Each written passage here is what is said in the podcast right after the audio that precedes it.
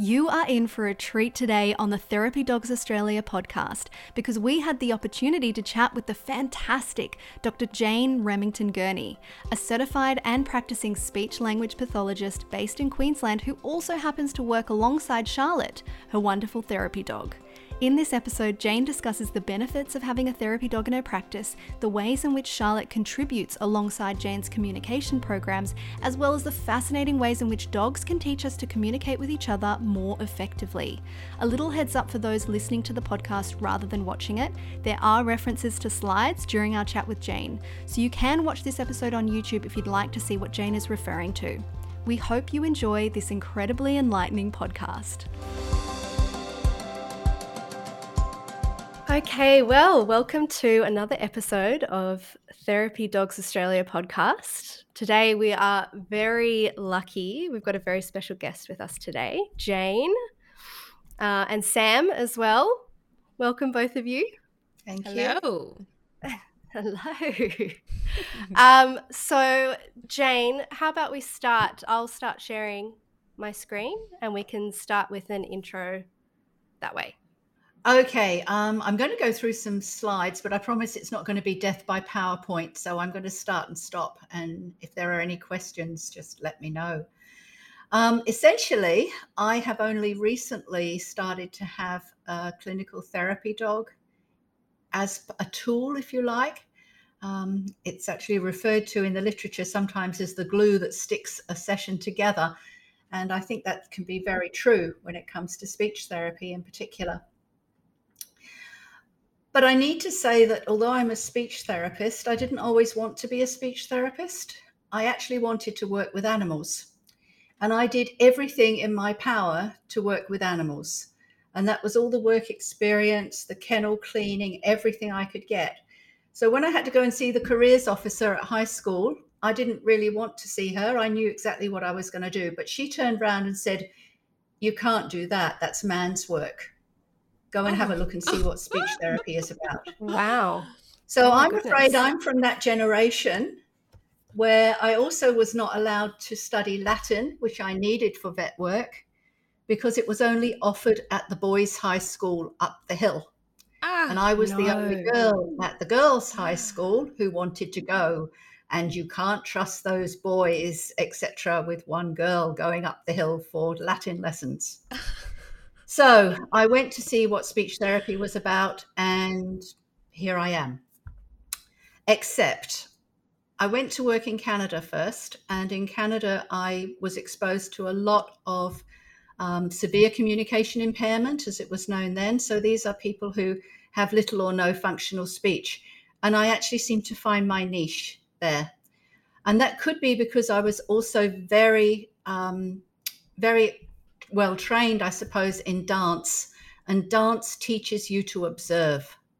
Mm. So I was observing a lot through that aspect of my life, and I was learning how to help people with communication disabilities in another, and the two merged. The bit that was missing was the dog. So the dog became just companionship and something that I enjoyed doing dog obedience with. And my speech therapy seemed to take off into increasingly working with people with challenging behaviors, people who had severe physical disabilities, um, and people who were um, able to understand but not able to express themselves at all well. When I arrived in Australia, I worked for the Cerebral Palsy League and headed up the department there.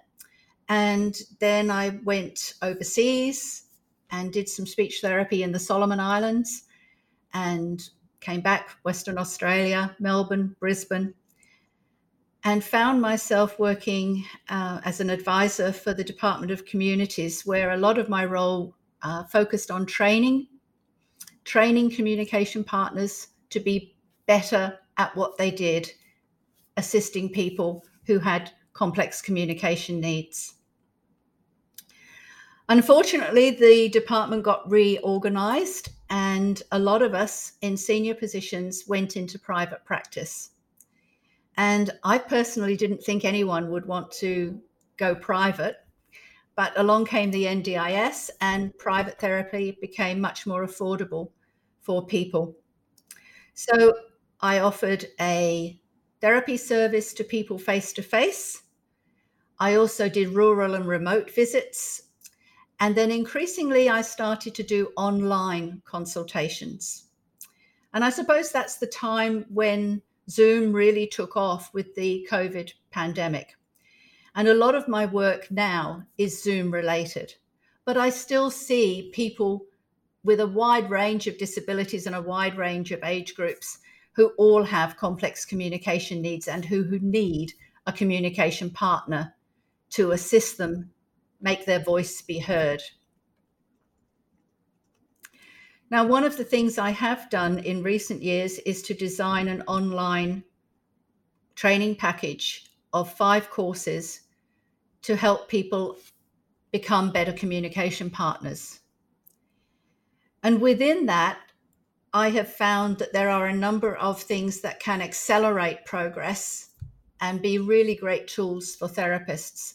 One of those is music, and I work very closely with neurologic music therapists and also the dog in therapy. So, if I try to encapsulate what my role as a speech therapist is when I'm working with people who've got complex communication needs, I really have to have an understanding of the diagnosis because you can't put a square peg in a round hole. Everyone is different. Yes. People with cerebral palsy have different needs to people with autism, who have different needs to people with acquired brain injury, and so on and so on. But one of the things that is most important to all of that is the ability for the therapist to be able to make herself or himself understood and to offer opportunities for the person with communication impairment to use methods other than speech. So in my work, I would use keyword signing, which is where I only sign the key word in a sentence. And I may also use a whole range of low tech communication displays and low tech um, communication equipment, as well as high tech. That's um, communication equipment that can pick up the tiniest movement that the person may make, and that's sufficient to open um, opportunities to communicate with technology. Sorry, can we just so the low tech and high tech? What are some examples of each? Actually, we're getting into that, so why don't I just explain that okay. now? Okay. So this pro- probably is a good slide to explain what my role as a speech pathologist is. I'm looking at the communication partners, which I mentioned, who might be someone who is assisting the person with communication impairment. And I'm looking at how something else is used within conversation. It might be signing, or in this case, it's looking at a communication device. So, how does the interaction go between the communication device, the communication partner, and the communication user?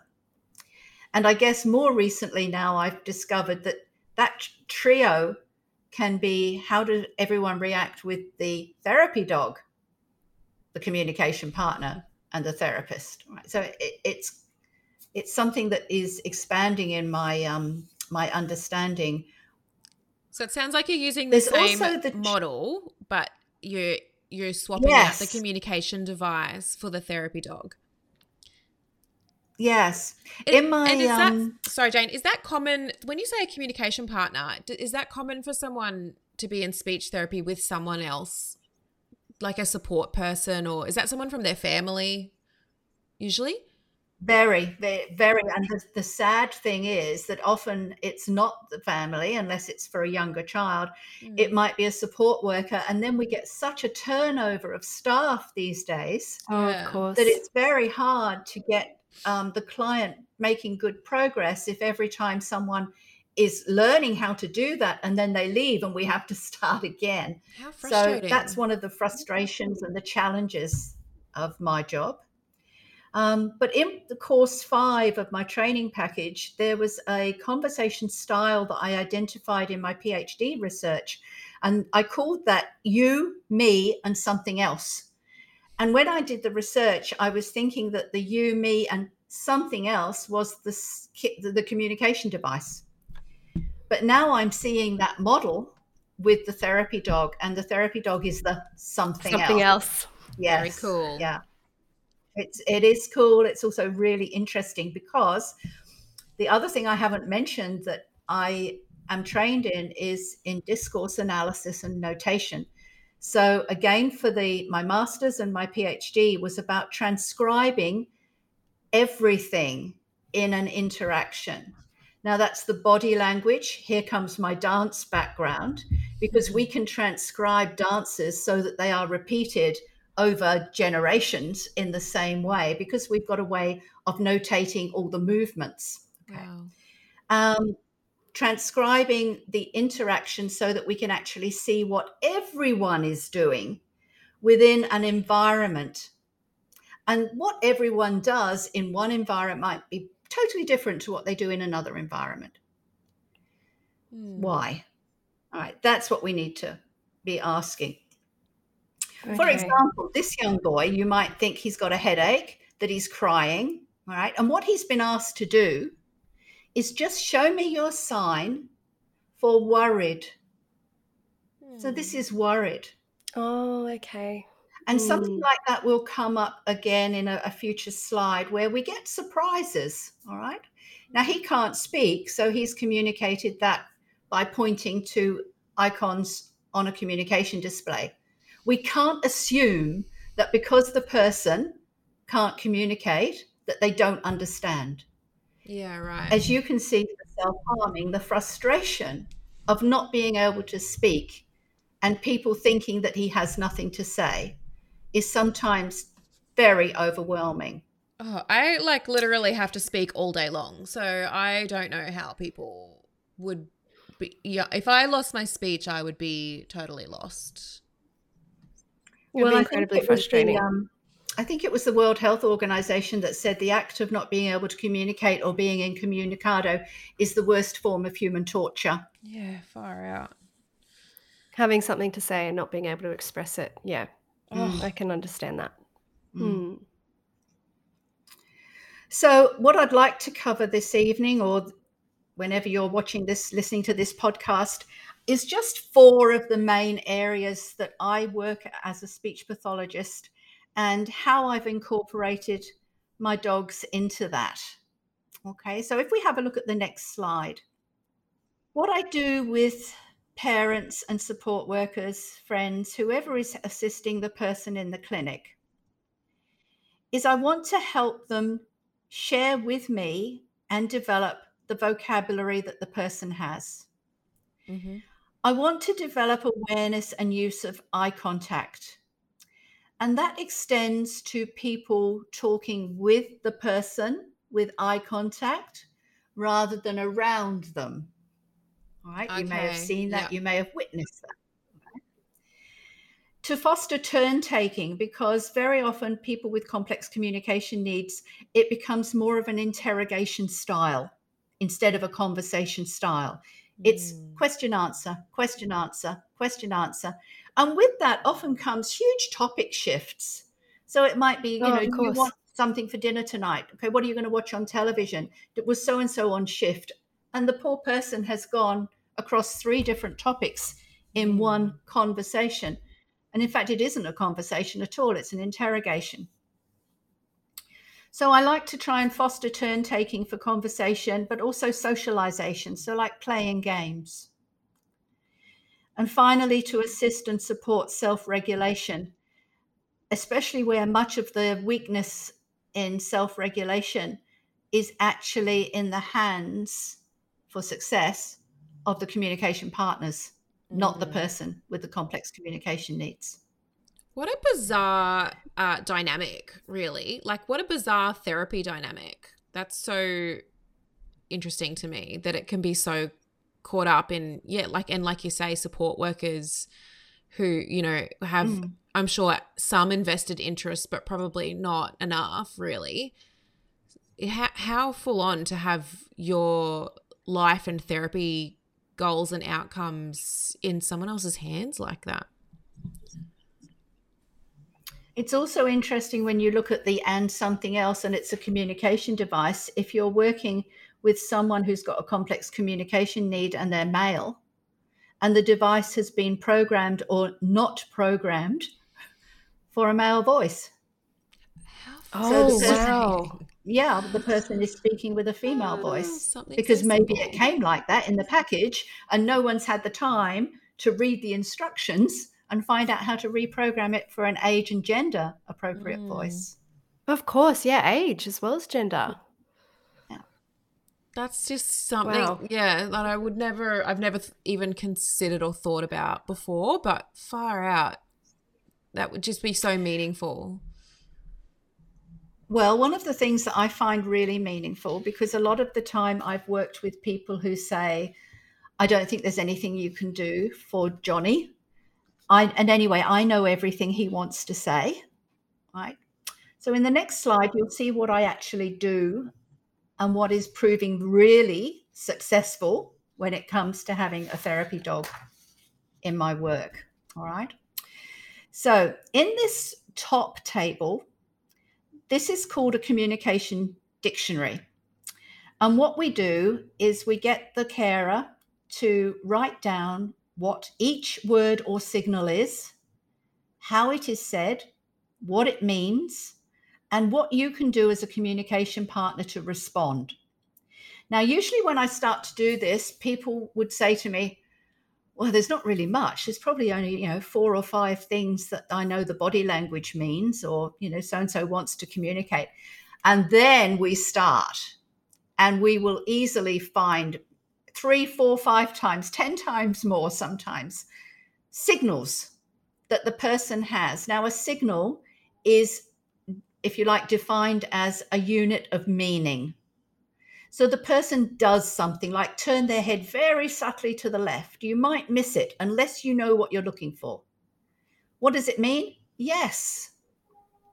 How empowering is that? Wow. yes. Amazing. And that's a very important word in communication as well. Yes, yes. Okay. So we developed that communication dictionary for someone with a communication impairment. And then in one of my dog training um, lessons, there was something that looked like a communication dictionary. And it really, it was just a list of the words, you know, what did your mm-hmm. dog understand? Tick them off. Okay. And I thought, okay, I'm going to do this. And I can maybe show the families, the support workers, other therapists what I have done as a vocabulary for my dog. So when Bonnie offers her left paw, it's not high five. It's not, you know, hey, here's, here's my paw. Okay. She does a little skip movement. Okay. And it's only her left paw. My husband now says, no, it wasn't the left paw. She doesn't want help. Initially, I thought it was help me because she used it when there was a ball under the um, oh under the oh yeah the couch outside. Oh, okay, yeah. and I couldn't see it, and she would she would do this little one, so I reinforced it. Yep. And now she uses it for help me. I want. All right, so I'm just putting that in. That's my interpretation. Yeah. So if I was to put her in a context like respite, someone else looks after her. Mm. I want that communication partner for her to know what her vocabulary is. Yeah. And a lot of this work has come from Christina Hunger's work on teaching Stella how to talk. So cool. Brilliant she book. is amazing. Written by a speech pathologist who works in the same area as me. Cool. I I I've always wanted to read her There's, book because it's so amazing the stuff that she does, but I haven't gotten around to it. But I also am like, I don't it know. It is a I... brilliant book. A brilliant book. Yeah, and it, it looks amazing. Really helped me see see the augmentative and alternative communication side much clearer.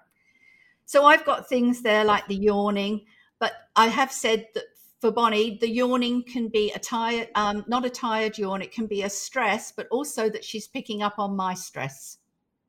So, in what you do, check me, check myself, and check the stress of the dog and remove or modify for either of us or both of us. Um, but the last one is a real must. Okay. when she does beautiful eye gaze to the toilet roll, the shelf where they're kept, and you, it means I want an empty toilet roll. you do not give it to her. Okay. Oh. now Sheena has a vocabulary of 43 words now. Oh, of 43 wow. units of meaning. That's all right. so cool. Um, and I think that's pretty cool. Mm, so I cool. that's awesome. It's amazing. And it might inspire people. If my dog has 43, I'm sure your your oh, absolutely has more exactly. than two. That's so cool. Exactly. That's so cool. Um, on the next slide, um, when I wrote this, I didn't have an example to give with this. I was just going to show you that there is a YouTube link so that you can look at dog language signals. But I was in a Zoom session last week with a young teenager in another state. And she had come to the session like this with this deep furrowed brow. And I said, You look as though maybe you've got a headache or you're unwell um, and dog walks by, and I thought, oh, okay, well, maybe this would be useful. I've just found a whole list of doggy behaviors, and I wonder how your dog might be feeling. And I was about to say something else, and she said, anxious. So, out of all of that, she had chosen anxious. So I said, Are you anxious or something else? And those of us who work in this field often know that the person will echo the last thing you say. Mm. But she said anxious. Mm. So I said, Are you anxious about the session with Jane or something else? The session with Jane. Wow. Do you want to stop or do you think the work might be a bit tricky? And instead of going to that first one, now she's gone to the last one. So I'm getting a mixture. Yeah. Um, and in the end, it just came down to reassuring her that the session was not going to be tricky. But if she found anything tricky, then we would just stop or wait or relax and I would help her through it. And we had a really good session. So cool. Um, so sometimes if people enjoy a dog's companionship so much, just like she does, then you can draw on even images of dogs, not having to have the dog there. And do you think, so Jane, because I think I see a fair bit of this where, you know, even just having like if, if everyone's looking at their screen, but even just having the images up, like what um, Lili Chin has done here with her little Boston Terrier, even just to validate and normalize, like, you know, dogs feel the feelings too. Like I find that even just that yes. bit of externalizing of, you know, and it just it just normalizes and validates so much. And, you know, I find especially young people, they're so much more willing and likely to discuss emotions and things like that once we've already I always do the dog stuff first. Like I always talk about the dogs. Mm emotional state or whatever it is that we're mm. learning, their social skills or whatever it is first. And I just find they're so much more likely to then discuss things for themselves. And sometimes I might like, you know, yes. just, just think I'm having a conversation with a young person and um that we're just gonna like be able to talk about a topic and then we'll get blocked and get stuck. Like they'll get blocked. And then I'll go like, oh, that's right. I'm supposed to like talk about the dog first.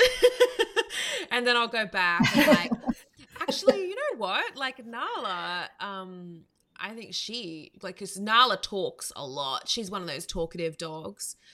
Um, she is just she's just constantly moaning and groaning at me about the mildest inconveniences of her life but it's so uh, cute she just groans at me all the time it's very cute but it's also um, yeah it's like a modeling thing as well. We talk about like she's expressing herself and her feelings and things like that. And I always try and validate her feelings and you know, they even just like when I, even yeah. those times when I've forgotten to discuss the dog first, I can still go back and talk about the dog and then we that it just removes that blockage. I'd say like 99% of the time. It obviously like I mean for me, maybe not say obviously, but for me, I think it also brings a lot of clarity as well when you can point and there's some very clear differences and feelings like if, yeah. if you're feeling distressed and you're not sure what it is sometimes like being able to put the word to it is halfway there to to work working through it. If you're like, okay, what am I feeling? I don't know what I'm feeling. I'm feeling stressed. Oh no, I'm feeling anxious. Then from being able to identify what that is, Yeah. it makes it so much Uh, easier to move forward from from that point.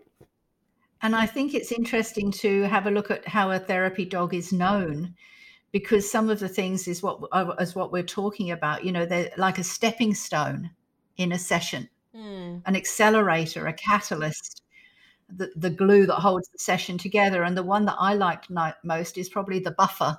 Oh yeah. Yes. Oh my gosh, my dogs Yes. buffer me so much. Yeah. oh man, Yes. they buy me a lot of Mm. graces. I think I've said in the article that goes with this, you know, it, it, it shouldn't really have come of any surprise that two Christmases ago it was Charlotte that got the Christmas cards. Dear Charlotte, oh thank yes, you for helping every me year. talk. Oh my goodness, yes. Aw. Every year, yes, absolutely. The do- they bring in Christmas presents for the dogs and stuff. It's very lovely. Yes. Yeah, it's Oh, beautiful. that's beautiful. Mm, yeah. Well, having a look at dogs and images, then, if we have a look at the next slide, you'll just see what I did with my first therapy dog, Charlotte. And that was to make up a communication board with the dog centered language so that the child, it was many children I was working with then, so that the child could actually see her vocabulary and have a go at reproducing it either with signing or just by pointing. Okay, so where, where's she gone? She's gone behind.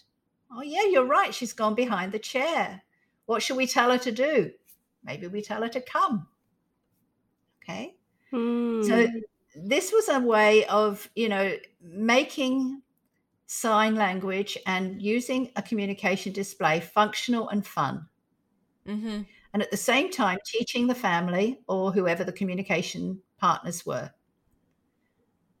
It also helps to use feedback when you're having a conversation. So on the bottom row, you've got all the awesome, great, terrific, wonderful. It doesn't matter. So if we do this as awesome, I don't want anyone saying, oh, I wonder what fantastic is. I wonder what wonderful is. It's the same. Yeah. Okay. Yeah. Okay. Terrible. Okay. So this is bad.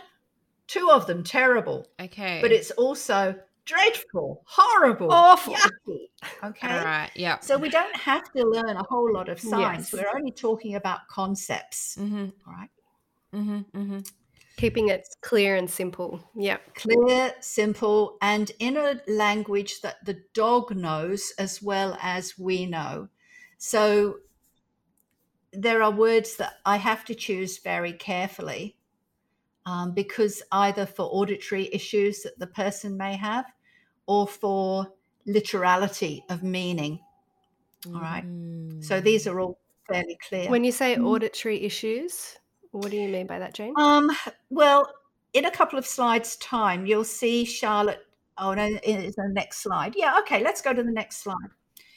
Just while we're swapping slides, I'm just going to mention that I cannot believe that I've never put two and two together before that we are using sign language when we talk to our dogs with our hand signals.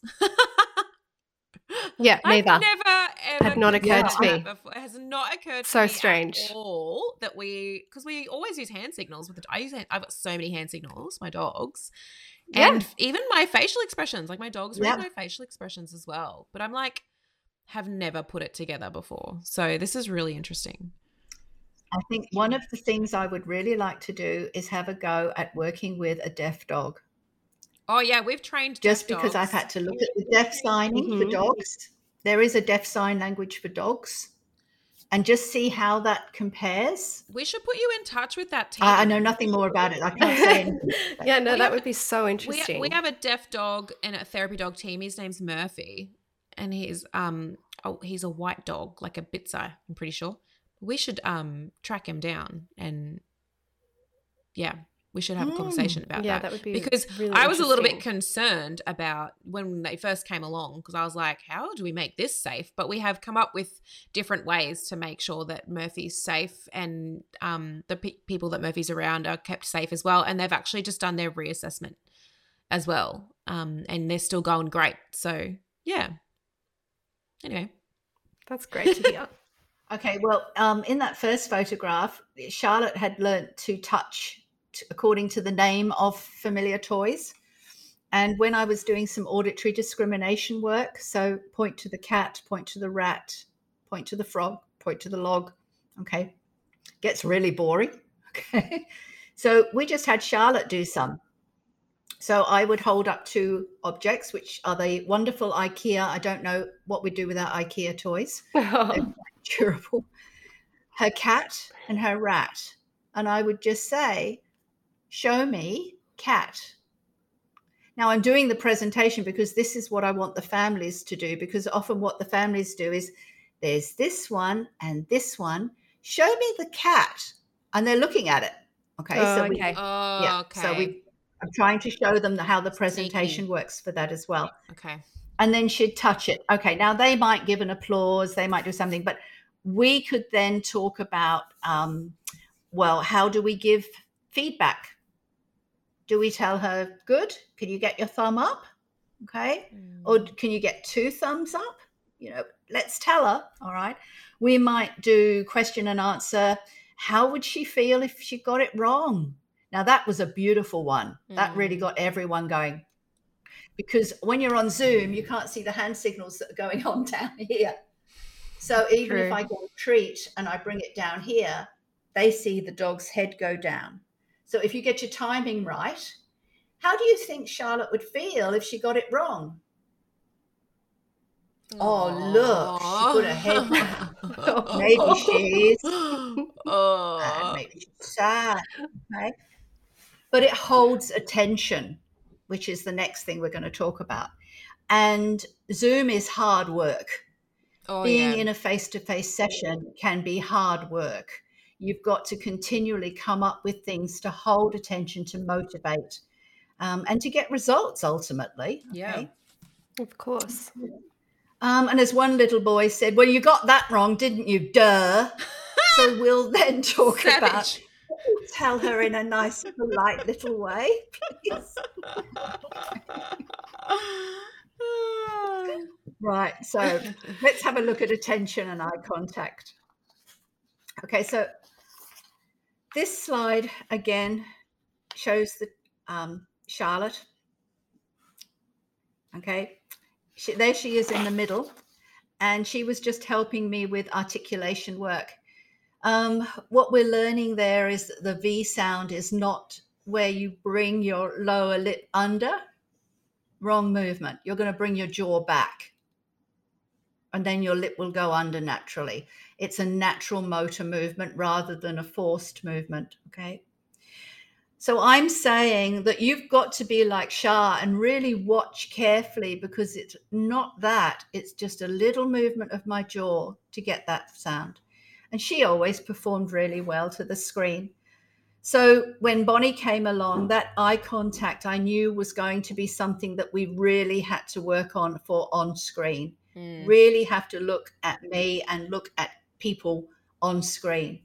So she will quite happily now watch David Attenborough program for an hour Oh my god. and respond differently to all the animals. oh my god. And I think Doghouse is probably the best program that's ever been invented. oh so my goodness.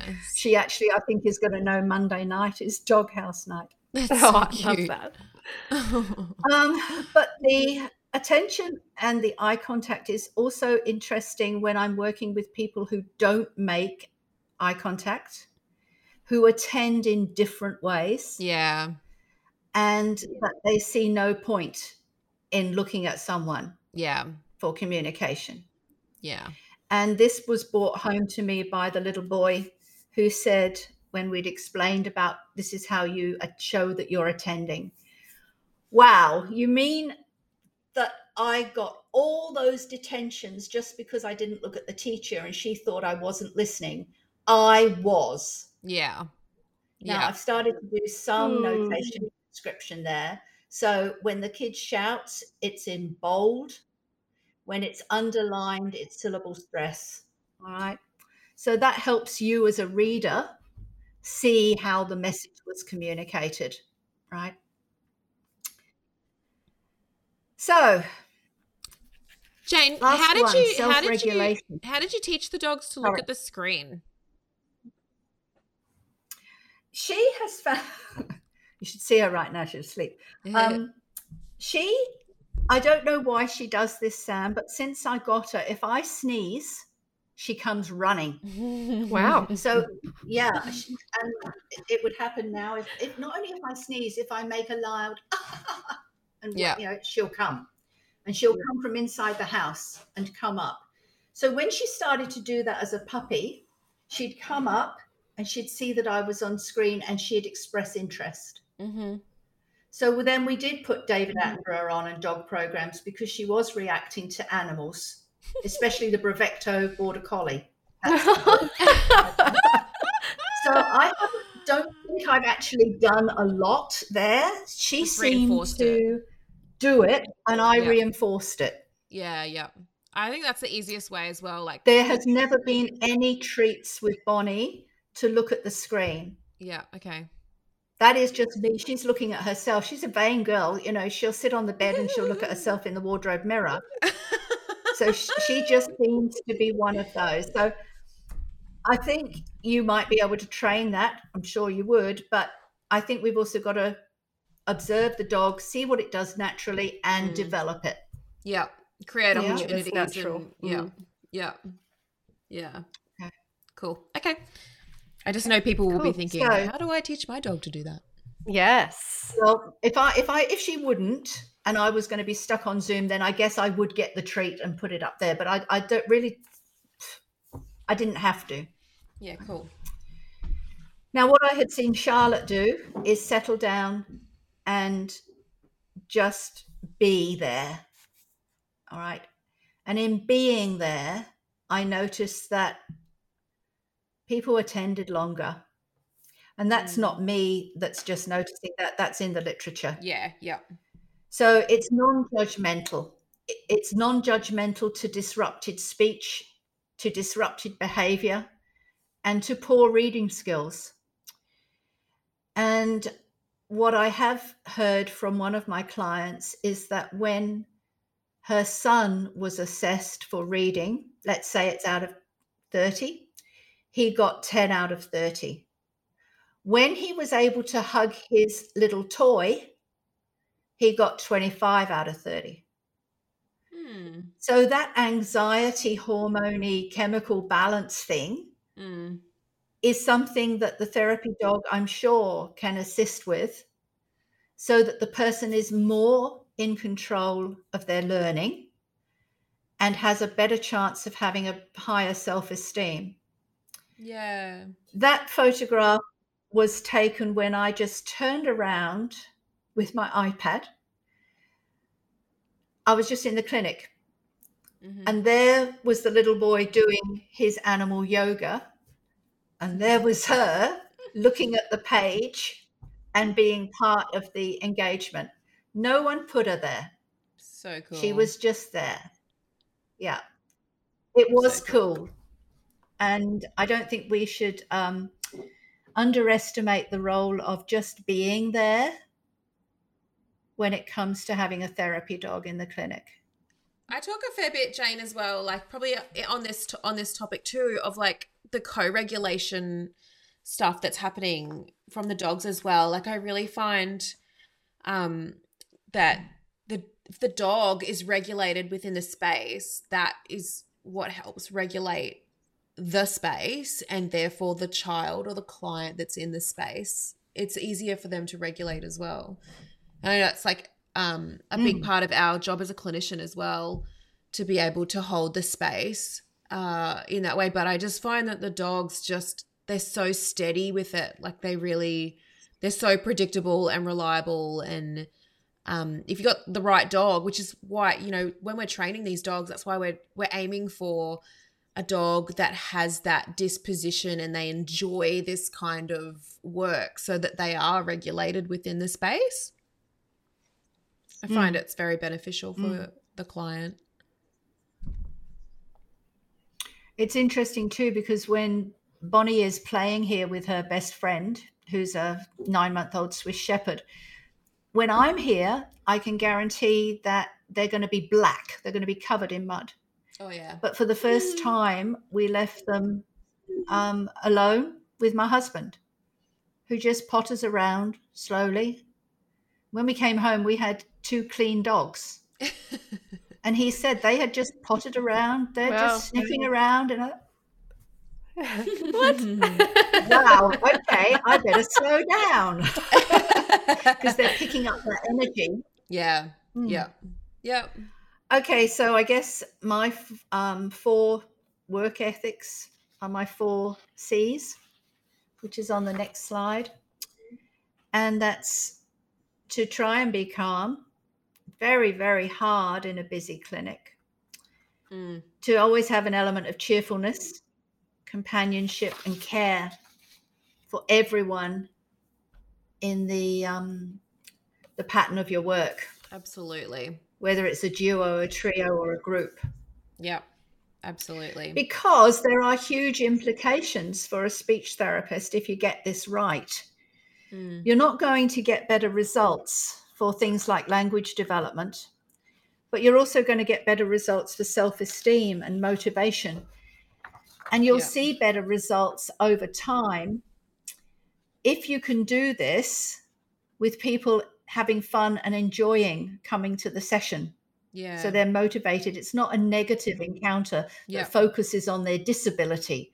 It Mm. focuses on what they can do. Mm, big difference. And if they're relaxed and if they're regulated, then they're going to find the words more easily to express themselves because communication, speech, signing, pointing, it's movement driven. Mhm. And if we upset that arousal level or um, energy level, whatever you want to call it, we all know that sometimes when we're angry, when we're upset, we can't move as well as we would if we were relaxed. We can't sign as well, speak as well, produce voice as well, Oh, yeah. move as well. Okay. So just think about yourself on a dance floor. Okay. If all of a sudden you've got something that upsets you, you're not going to be very much in rhythm or beat or sequence. Okay. Yeah, right. So ultimately, it's about enjoyment to reduce anxiety and make things happen.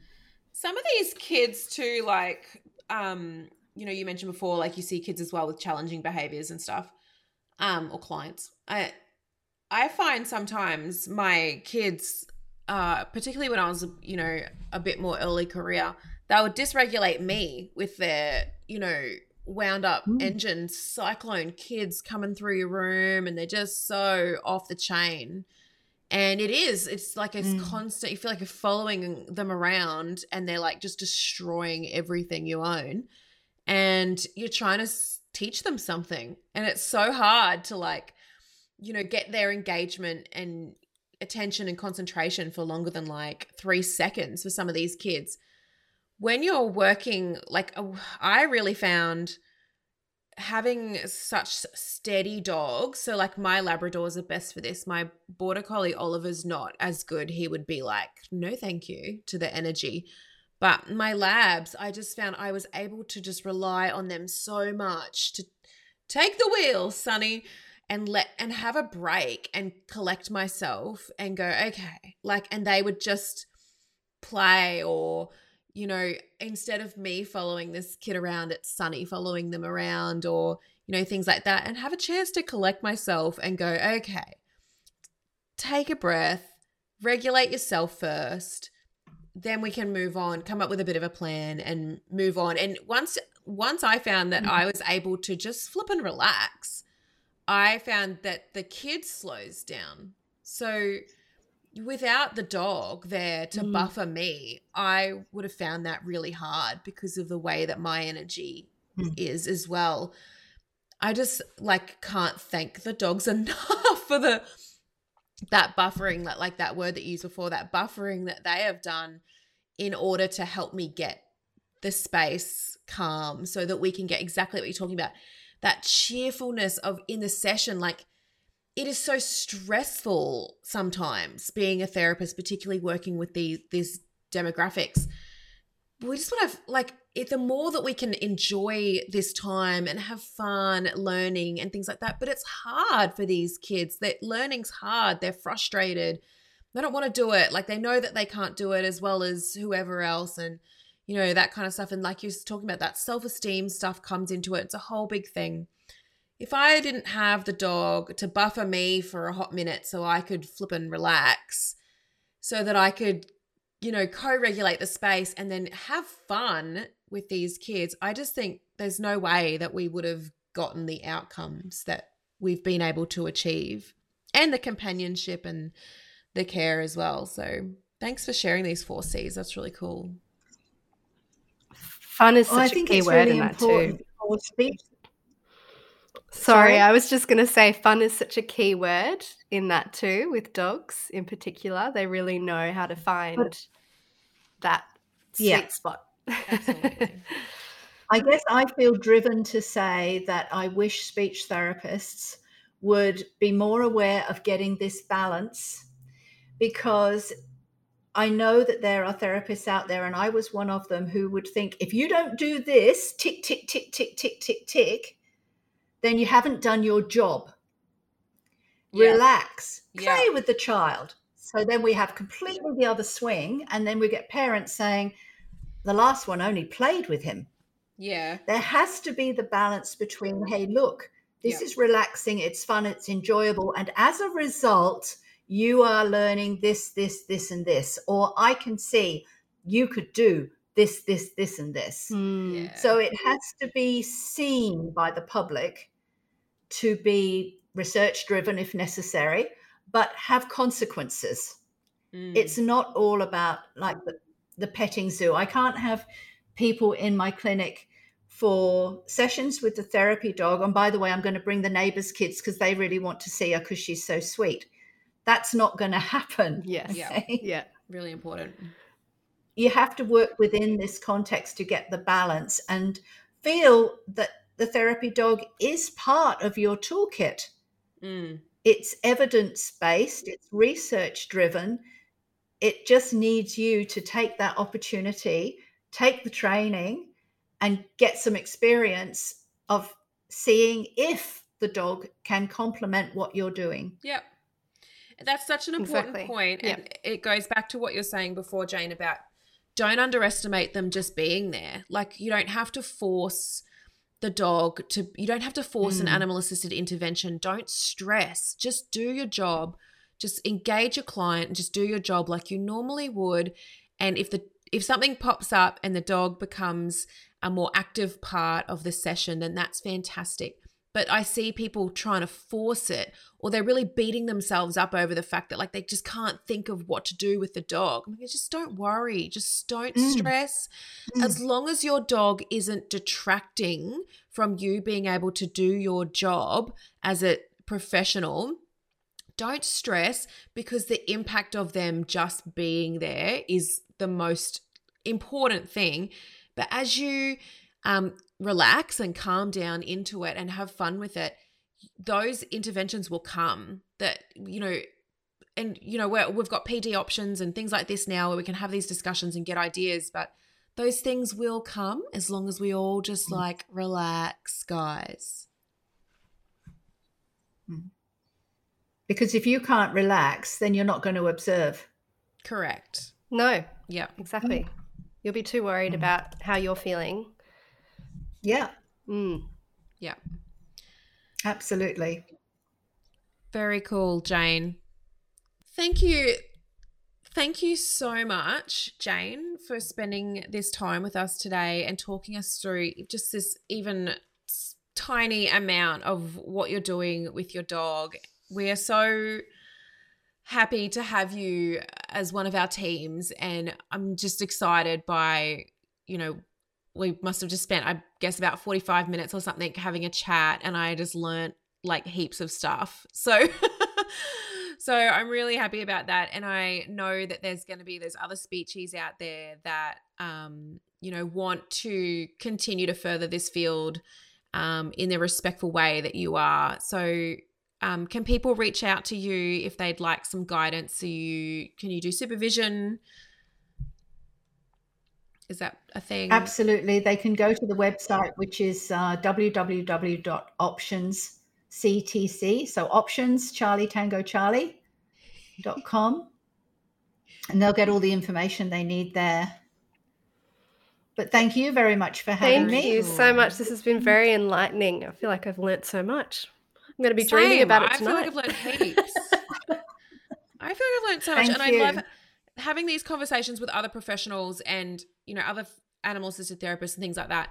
Whether they're in your field or you know another field, it's so cool to see what people are doing, and it's so cool to um, apply the same principles across different disciplines. We're just generalizing our knowledge, uh, which is you know where we need to be moving forward as an industry to continue Mm. offering. I'm really passionate that we're you know offering a professional service and we're all working within the scope of our existing fields and of you know offering these evidence-based um, opportunities for people it's pretty exciting. And to hear the things that you know you've been able to teach your dogs to do and it's pretty impressive. So please do guys get in touch with jane. Even if you're not a speechy um, and but if you want to pick her brain a bit more get in touch with her and organize some consulting time.